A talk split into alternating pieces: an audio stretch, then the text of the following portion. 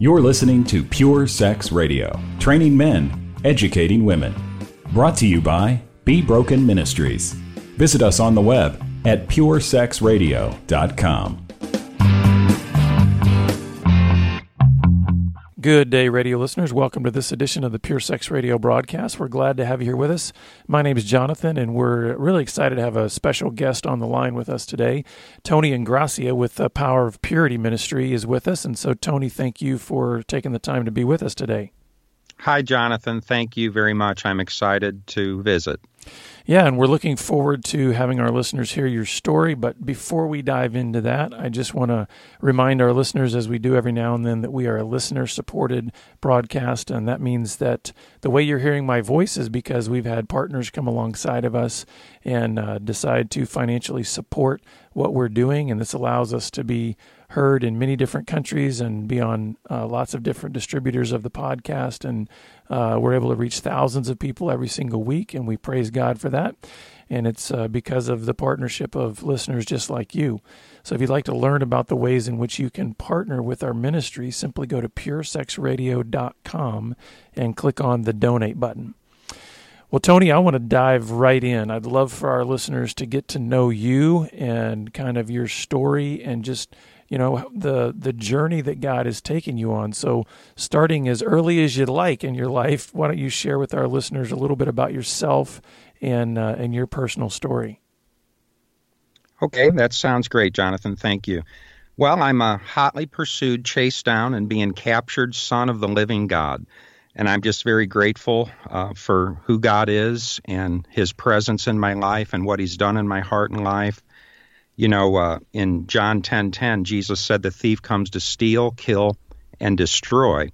And without a doubt, the primary way that evil has literally attempted to destroy my life is through the area of my wounded and broken sexuality. And it began very, very early in my life and then followed me for years and years to come. I'm so sorry. I'm having an issue in my throat, Jonathan. No problem.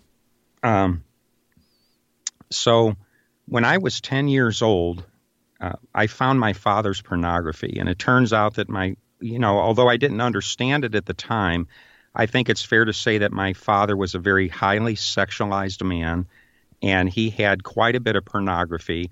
Of course, in those days, there was no internet, so there were magazines and books. So he had stacks of pornographic magazines in his bedroom closet, Penthouse, Playboy, Hustler magazines, etc., and these XXX books.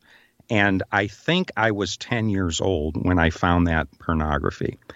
And it was not a little event for me. It was not a benign event. Like, I found it, and then, you know, it was no big deal. I saw it one time, and it was gone. It's as if something latched onto me. It was a very powerful event. I liken it to, you see this picture of an eagle swooping down above the water because he sees a fish and he's about to catch this fish. So he's got his claws out.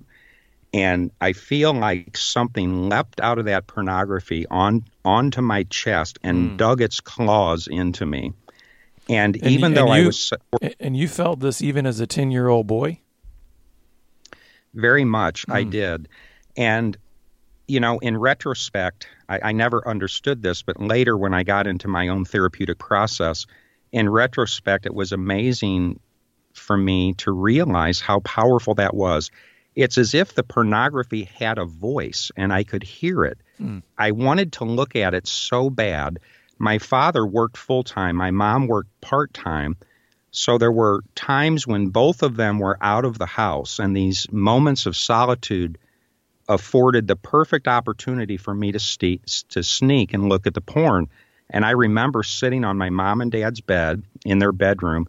And of course, those magazines in those days had centerfolds. So you could open this centerfold and there'd be this big, beautiful, colorful picture of a naked woman. I remember sitting on their bed and literally opening 6 and 8 and 10 centerfolds all around me, surrounding myself with these images of these naked women.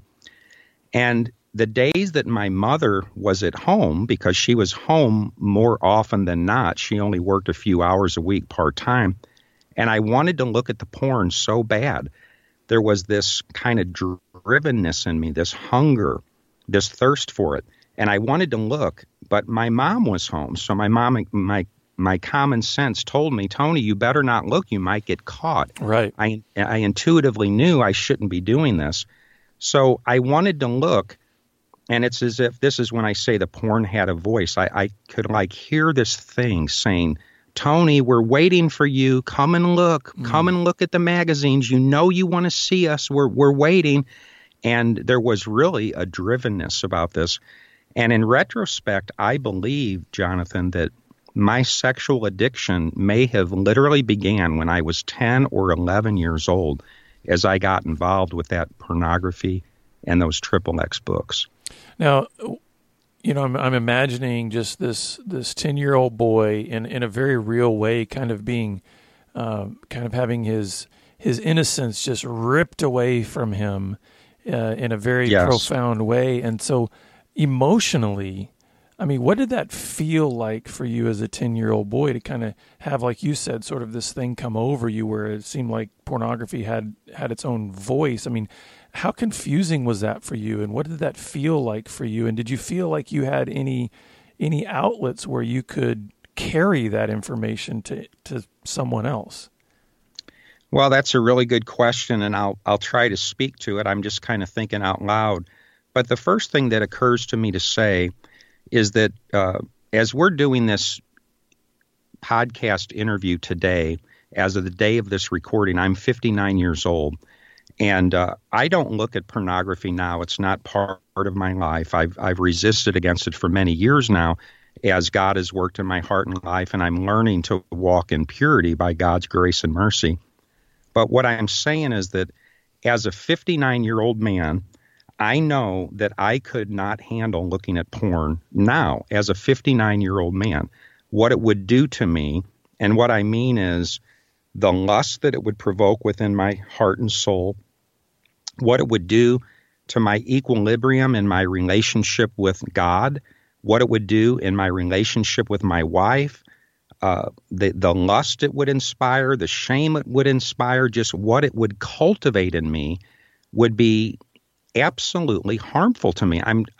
I believe it would mess me up as a 59-year-old man.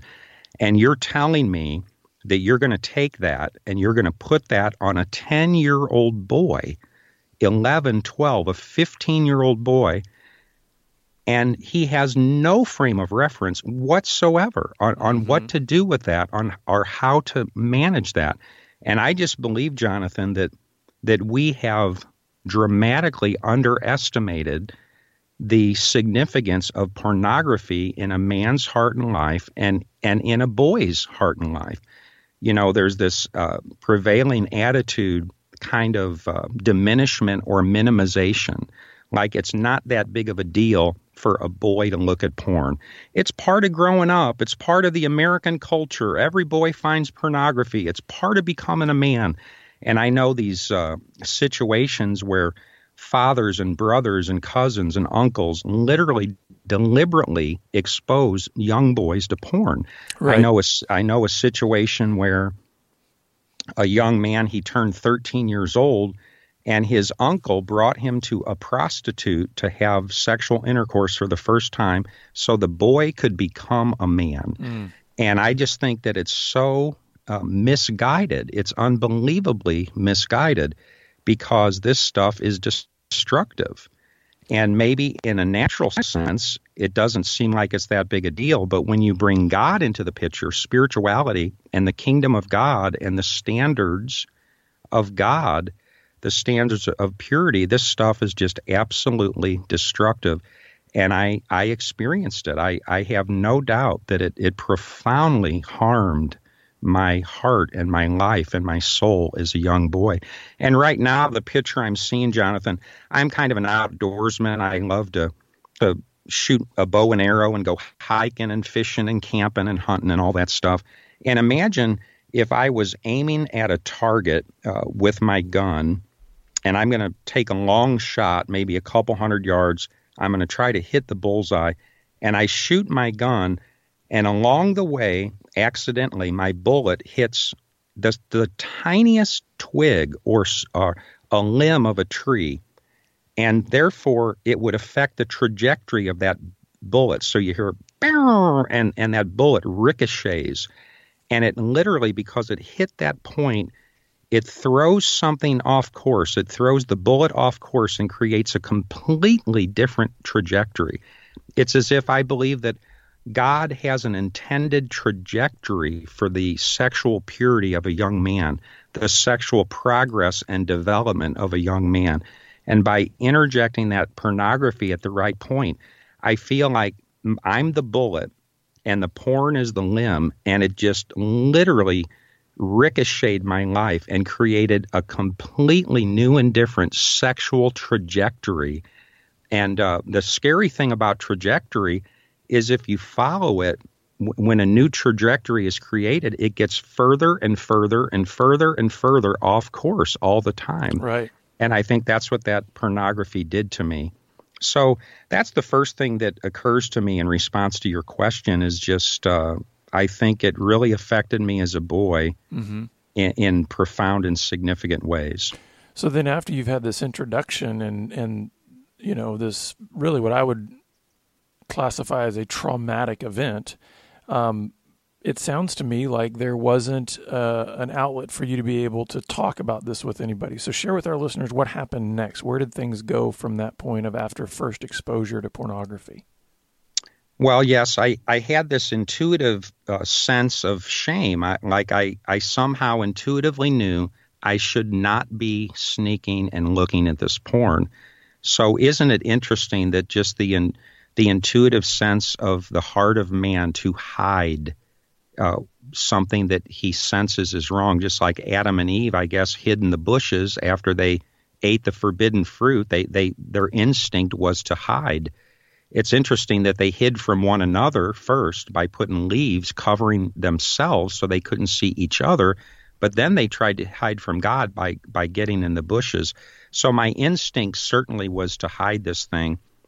Something important that I do want to share that's occurring to me, Jonathan, I just think that this is an important part of my story, and I wonder if it's something that's a reality for so many other young boys and men today who are struggling with this issue.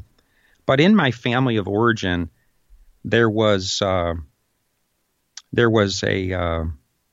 trying to think of how to say it, just a considerable obvious lack of relational warmth in our family. We did not touch each other except in anger. I would be spanked when my father was angry. I have no memory whatsoever when I was a child of ever being tucked into bed. I have no memory of sitting on my parents' lap and having somebody read a book to me, caressing my hair. There was no physical hugs or touches or anybody ever said, I love you. To this day, it's awkward in the context of our family to say, I love you. In fact, later when I got into my own therapeutic process, I was talking to my therapist about this and how it really bothered me because I felt like in my heart that I wanted to say to my mom, I love you. But it was so awkward because there was like this invisible rule, this unwritten rule in our family that you just don't say that. So it felt like this invisible barrier. And so I kind of worked through that.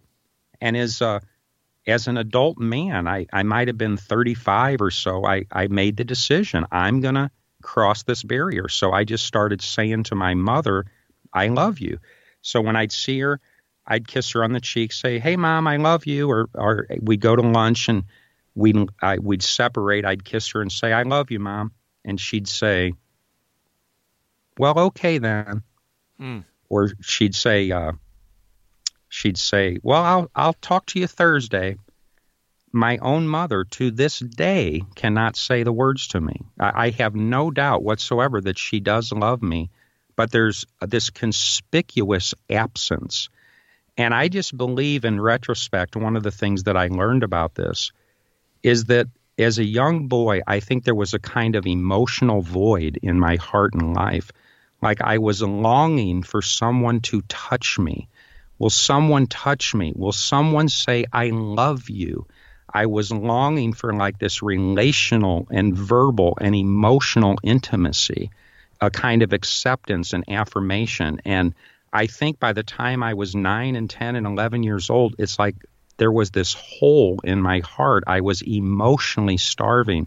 So when I found my father's pornography, I don't think it was just a sexual event for me, mm-hmm. like it awakened something in me sexually. I think it was much deeper than that. I think it was a kind of emotional thing that somehow I was seeing and finding in this pornography something that I was longing for in my heart that I myself didn't even know or understand. I saw people touching each other. I saw people enjoying each other, being affectionate and what appeared to be intimacy. And I think it kind of illustrated or was a metaphor of something that I needed. And so somehow I think that made the event that much more powerful to me. Mm-hmm. Yeah, and if you think about it, I mean, that is, there is always, you know, no matter what path we take towards illegitimate ends, there is always underneath that legitimate needs and legitimate desires. And so yes. We see this all the time when we help guys begin to unpack their story and their history with pornography and their first exposure to it. And all these layers start to unfold. We realize that, listen, when you peel back all those layers, because like you said, the trajectory can get off and then, you know, years down the road, you're miles and miles away from the original intended trajectory. But right. But that doesn't mean that because you're miles and miles off of that something was wrong with the original intended trajectory. It just means you got off right. track from that. And so we always try to encourage men to say, listen, those feelings you had at 10 and 12 and 15 and those different, especially when your body starts changing and these desires and these urges and these kind of things, when you recognize that there is a goodness inherent in those, then you can see how easily the enemy can manipulate those towards something that is not healthy and not good, because he takes what is good, what is healthy and right, and then he says, right. you know what, because you're not actually getting those needs for love and acceptance and touch and those kind of things in a healthy, legitimate way, I'm going to introduce that branch, that twig, that thing that's going to, you know, cause you to get off track, because it's still tied to those legitimate and healthy needs and desires. But that's you know right. what? But how does a 10-year-old process that, right? A 10-year-old doesn't have the capacity to analyze and process that all in the way that we're talking about it now. And so share with us how that journey extended on into your teenage years of this, you know, introduction of this material that was starting to at least connect with you in a way that felt like something that was felt like it was meeting a need that was there, and how did that, you know, transpire throughout your teenage and early adult years? Okay, well, it occurs to me to share one more story pretty quick, just around the pornography, because I do think it's significant, and it's a story that I just kind of call risk to peak. I mentioned earlier that my mom worked part-time, so she was gone some of the times, and the solitude of those moments afforded the perfect opportunity for me to sneak and look at the pornography. But more often than not, my mother was at home, and it was too risky to look. But I wanted to look so bad, Jonathan, that I started taking the risk to sneak and peek and look at my dad's porn, even when my own mother was at home. Mm. So she would go down in the basement, and there were five of us siblings at the time, so there was a pretty big family. And my mom did the laundry. The laundromat was in the basement. So I knew from experience that when she went downstairs to do the laundry, that she'd typically be down there for at least 10 minutes, maybe 15 minutes. I can only imagine, you know, she had a system as she took the clothes out of the dryer, hung it up, moved the load from the washer to the dryer, put a new load in the washer. So she was down there for 10, 15 minutes. So I would sneak. I wanted to look so bad. I was willing to take the risk to look, even though my common sense was telling me, Tony, you better not do this. You might get caught. But I could not stand it. The temptation was that strong. So I would sneak in the closet. I'm sitting there looking at the porn while I'm trying to listen with my ears for my mother's footsteps ascending the steps toward the kitchen, so I could quickly close the porn, close the closet, and get out of their bedroom and escape without getting caught. And it was later, when I was in my therapeutic process, I realized the significance of that story, because I think already as a 10 and 11-year-old boy, it speaks of the birth of my sexual addiction. In other words, I was already being compelled by sex, or said another way, sex was becoming more powerful to me. Sex was beginning to control me instead of me controlling sex. Even when my common sense and my conscience was telling me, Tony, don't do this. It's too risky. You might get caught. It's like already sex was gaining this authority over me. And that's the point that I'm wanting to make, that this dynamic then began to follow me into my life, Jonathan. And I began to take risk with sex. And I can't tell you, throughout my adolescence, my teenage years, into young adulthood, how many situations I found myself in where that very dynamic was right there. My common sense was telling me, Tony, you better not do this. It's too risky. You might get caught. What would people think if they find out? But somehow I could not resist the temptation. It's like a kind of compulsion or drivenness. And so I would just perpetually act out in a variety of sexual ways. And over the years, I got involved in all kinds of things. As I got older, the pornography led to the discovery of masturbation. I became involved with compulsive masturbation. And then I became involved in fornication, which is sexual intercourse before you're married. After I got married, I became involved in numerous adulterous affairs. I went to strip clubs on occasion. I used pornography on a I was never heavily, seriously involved in porn, but it was a regular part of my life. And so I acted out. I became a true Christian, a born-again Christian, when I was 16 years old. And I love God. When I understood the gospel, I immediately fell in love with God. I felt like the gospel answered all the big questions of life, you know. Why am I here? Where did I come from? How did the universe get here? What's the purpose of life? What's worth living for? What's worth dying for? It explained the purpose of my life. I somehow intuitively knew this explains my life. I'm going to live the rest of my life because of this message, the gospel. I want to tell this to other people. So I immediately felt a call to ministry. And after high school, I went directly into Bible school to study for ministry. So I became a Christian when I was 16, but there was this terrible duplicity in my life. There was the public Tony, the church Tony, the Christian Tony that everybody saw and knew.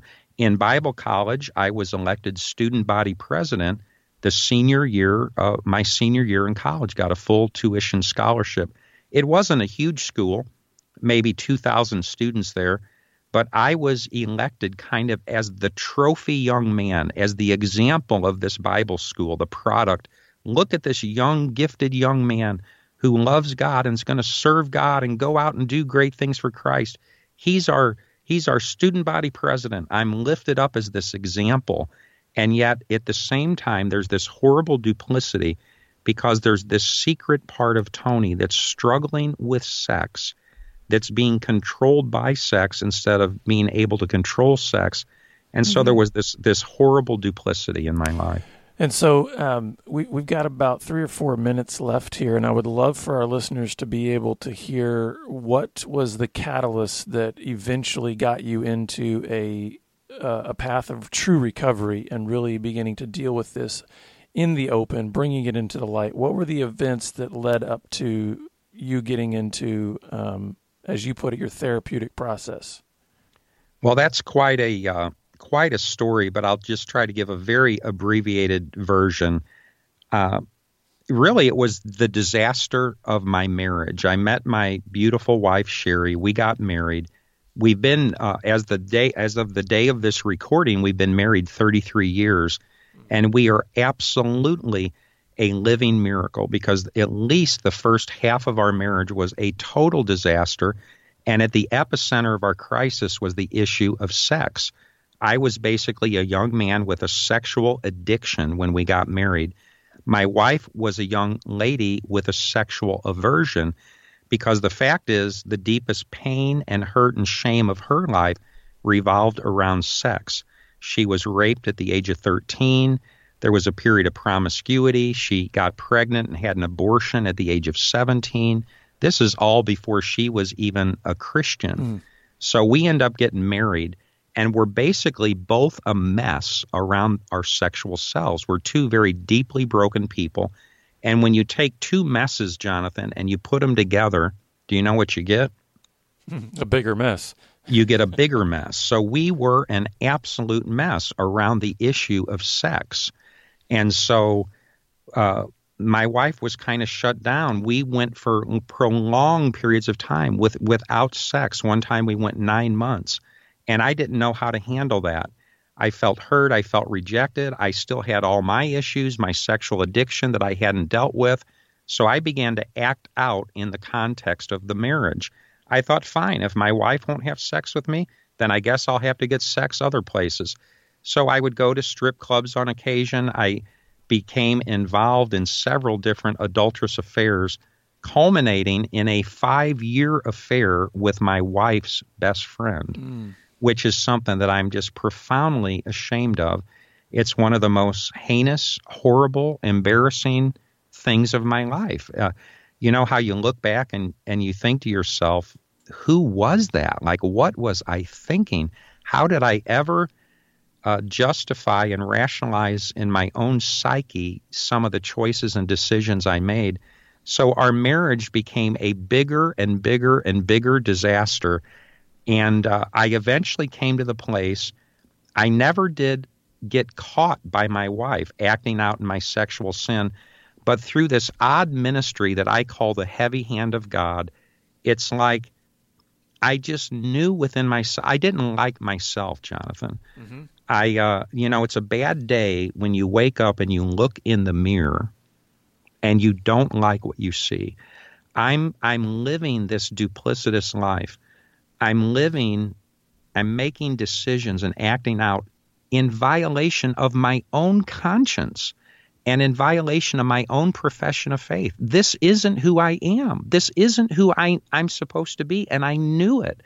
And I just was becoming more and more desperate. I hated myself. And so through a culmination of events, I actually went to my wife one night, and I confessed to her. I said, babe, we've got to talk. And I kind of spilled my guts, and I told her about my acting out. I told her about this 5-year affair that I had been having. She didn't believe me at first. Well, we ended up crying together that night. I told her, if you want to divorce me, I guess you can divorce me, but I just want you to know I don't want a divorce. I want us to stay together. I want us to be healthier, but all I know is we can't live like this anymore. We've got to get help. We are so broken. Something is so wrong. And so we cried together. We prayed together. At that point, she told me she did not want a divorce. And so we went into Christian counseling. We started this therapeutic process that in the end was much longer than we expected. We went to counseling for 6 years. And I can say so much about that process, but in short, it turned out to be very different than what we expected. And God basically invited us into the stories of our life. You see, Sherry had never dealt with her rape, her promiscuity, her abortion. I had never dealt with my sexual addiction. I never understood how pornography had affected me. In addition, I was sexually abused by 2 older women when I was an adolescent boy. I had never dealt with my sexual abuse. So it's as if God knew the most hurtful and painful and shameful and broken places of our stories and our lives. And it's like a doctor, if there's a tumor, a cancer on the inside of you, the doctor says, I've got to cut you open to get to the problem. It's as if God knew that he wanted to take us into our stories to these most broken, hurtful, painful, shameful, wounded places of our souls so we could do business with God and kind of get some of those wounded places cleaned up and attended to. One of my favorite scriptures is Psalm 147, verse 3, 147:3. I call it spiritual dynamite because it's only nine words, but dynamite is incredibly powerful in a very small package. And it simply says, He heals the brokenhearted and binds up their wounds. He heals the brokenhearted and binds up their wounds. And I just believe that that speaks of the redemptive heart and intention of God to bring healing, to bring the light of God. That's what he wants to do, bring his light to the dark places of our stories. He wants to bring his peace to the places of torment in our past. He wants to bring freedom to places of captivity and bondage. God is so awesome. And we entered into that healing journey with God. We began to walk on this healing path of redemption that God had for us. And so the Lord began to heal our hearts, our lives, our stories, and our marriage. And it's a miracle. And we praise God. That's great. Well, we're going to have to wrap it up there. But, Tony, I'd love for you to come back next time so we can continue on this recovery story, but also then share a little bit more about the ministry that you're involved with. And folks, if you'd like to learn about Tony's ministry, you can go to powerofpurity.org. Again, that's powerofpurity.org.